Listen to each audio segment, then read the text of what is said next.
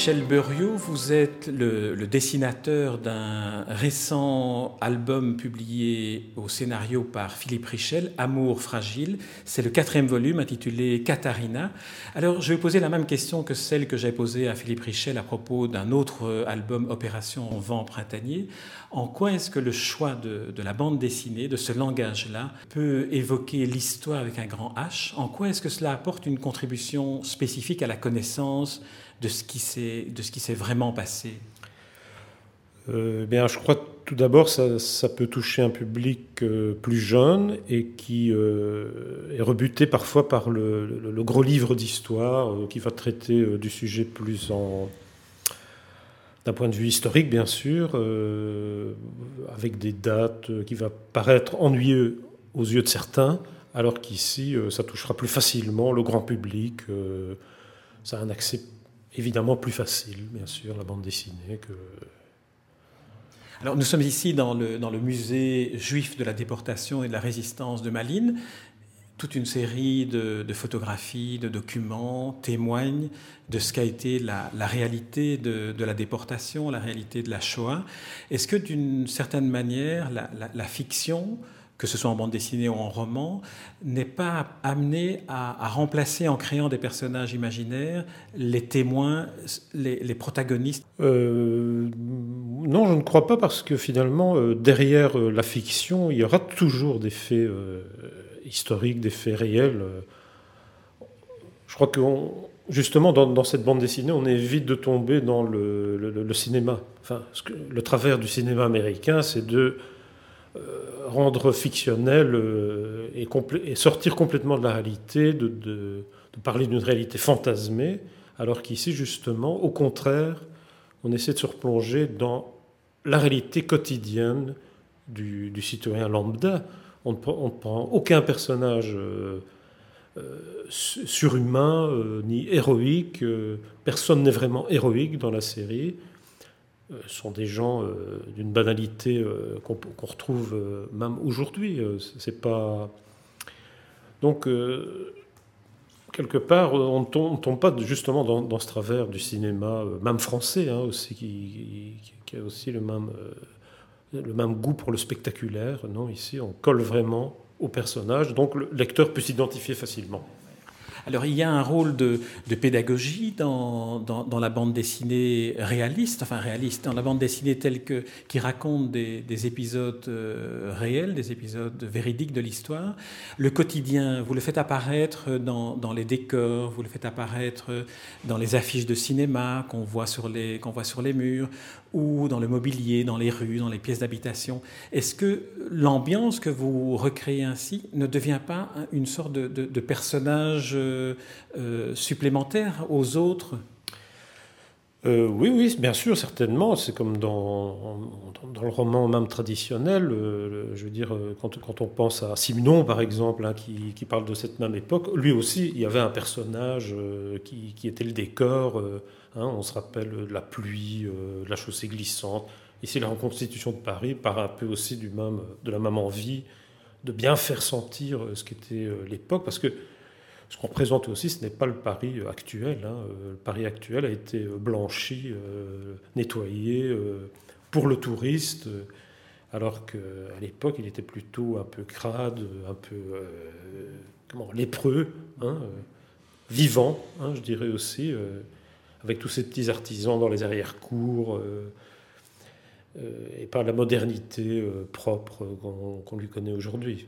Vous avez travaillé comment pour reconstituer ce Paris-là On a oui, enfin, je n'ai pas essayé de, de, faire quelque chose d'un guide touristique. Hein. Euh, il n'y a rien de Paris qui soit vraiment euh, que le touriste pourrait dire tiens, ah oui, ça c'est telle place, c'est telle rue. Euh, justement pour laisser le personnage à l'avant-plan. Hein. Donc c'est plutôt un le décor est quand même un, arrière-plan. Hein.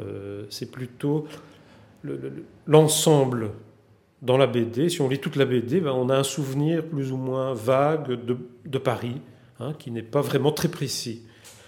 Euh, bon, bien sûr, j'ai utilisé des documents d'époque. Hein, il y a beaucoup de photographies, puisque Paris était beaucoup photographié à l'époque. Euh, tout le monde possédait un appareil photo. Hein, dans les années 30, 40, c'était la grande mode, on photographiait. comme c'est toujours le cas maintenant, mais on filme maintenant avec son portable.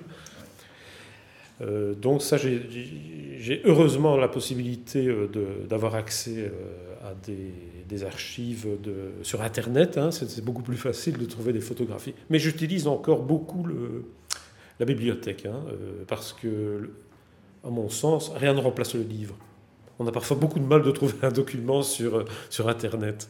Mais je parle, euh, on parlait du décor euh, de la ville de Paris, mais aussi le décor, les, objets du quotidien, le mobilier, les tapis, les lustres. Il faut qu'on sente les lieux habités. C'est ça mon, souci. Hein, euh, voilà. que le lecteur ait l'impression que ben oui, ces lieux sont vivants, que la tasse a été déplacée, que, que la bouloire est encore chaude, que, que, les vitres sont un peu sales, que les murs sont lépreux, que, que les portes viennent d'être ouvertes. Voilà, ça c'est mon souci euh, essentiel. Euh, et pas montrer le. pas être pittoresque. J'évite le, pittoresque, absolument. Vous évoquiez Simenon, et, en, vous entendant évoquer ce nom-là, je me suis dit qu'effectivement, dans, dans certaines ambiances, on, retrouve certaines ambiances picturales, on, retrouvait l'ambiance de décor que parvient à, recréer euh, Simenon dans certains de ses romans. Est-ce que la littérature euh, de, fiction, le roman, est quelque chose qui, vous aide plus que, qui pourrait vous aider plus que des, représentations photographiques? Euh, Non, pas vraiment, hein, pas à ce point-là. C'est vrai que bon, Simenon, quand on, lit ses descriptions de Paris, c'est très agréable. C'est plutôt pour me mettre dans une ambiance, mais Bon, l'écrivain a quand même la chance de, ne pas être obligé de dessiner la planche de porte, euh, le, le, trottoir. Euh, enfin, moi, je dois, si je mets un détail, je dois le dessiner complètement. Si je dessine une rue, je dois la dessiner complètement. Je ne peux pas laisser des blancs. Un écrivain, dans sa description, peut gommer certaines choses. Hein. Ça, c'est la grosse difficulté de la bande dessinée, justement, de devoir tout représenter. Alors dites-moi, avec euh, Philippe Richel, vous, fonctionnez comment? Euh, Eh bien, euh, il m'envoie le, scénario au fur et à mesure. Hein. donc, enfin, la série a été décidée d'un commun accord. Hein. on voulait se consacrer à cette époque, parce que lui, il a un goût d'abord pour la politique, hein, en bande dessinée. on connaît ses autres séries, Secret bancaire et Les coulisses du pouvoir qui parle de politique. Donc cette série aussi, quelque part, parle de politique, bien sûr. Et alors, moi, c'était mon goût pour, euh, pour l'époque. Euh, bon, ça, ça m'est venu de, mes grands-parents qui me racontaient des anecdotes euh, de, leur vécu pendant la guerre. Ça me semblait tellement extraordinaire, tout ce qu'ils avaient pu vivre dans, leur quotidien, que, que j'ai été fasciné par, par, cette époque. Quoi. Il fallait absolument que, que, que j'en parle. Et euh, donc voilà, euh, on a décidé d'instaurer cette série et de, travailler en collaboration, euh, Philippe et moi. Donc notre façon de travailler, ben, il m'envoie les, scénarios au fur et à mesure. je dirais que c'est un peu bon, ben, l'équivalent de, toute proportion gardée d'un metteur en scène de théâtre. Voilà, ça c'est mon travail. Ben, je suis décorateur, je fais un casting donc euh, je choisis les, personnages, euh, les tronches, je recommence. Si, je ne suis, pas, je suis pas content d'un acteur, j'en prends un autre. Hein, euh, c'est très facile. Je le déchire, je le jette à la poubelle, l'acteur. et, Philippe Richel intervient dans, dans, les silhouettes, dans les visages, dans la manière dont... Ah, il donne son avis, oui, ça c'est certain. Hein. oui, oui, bien sûr. Mais on donne, on donne tous les deux notre avis. Hein. On a un avis sur le... Moi j'ai un avis sur le scénario, lui il a un avis sur le, le dessin. Ça, on travaille d'une collaboration euh, vraiment très proche. Hein. Et on, comme on n'habite pas euh, la même région, lui il habite Liège, moi j'habite la région de Mons, ben, on, travaille surtout par mail. Hein. c'est bien. Et ça ne vous manque pas d'avoir un contact plus, plus, plus direct, de travailler à la même table? Non, parce que justement, euh, notre travail est, comment, est axé là-dessus, sur, sur le dessin, enfin sur, le, sur la bande dessinée proprement dite. Et donc, euh, voilà. Merci beaucoup en tout cas euh, Jean-Michel Buriot. Je rappelle le, titre de ce quatrième euh, volume de Amour fragile. Il porte le, prénom, comme, euh, comme, vous avez pris l'habitude, du personnage central, Katharina. C'est publié chez Casterman et c'est un, ouvrage magistral, plein d'émotions, plein de tout ce qu'on ressent aussi parfois en lisant, en lisant du Simenon, mais avec cette, dimension particulière qu'effectivement il faut, il faut tout montrer, tout dessiner. Merci beaucoup Jean-Michel Buriot. Merci à vous.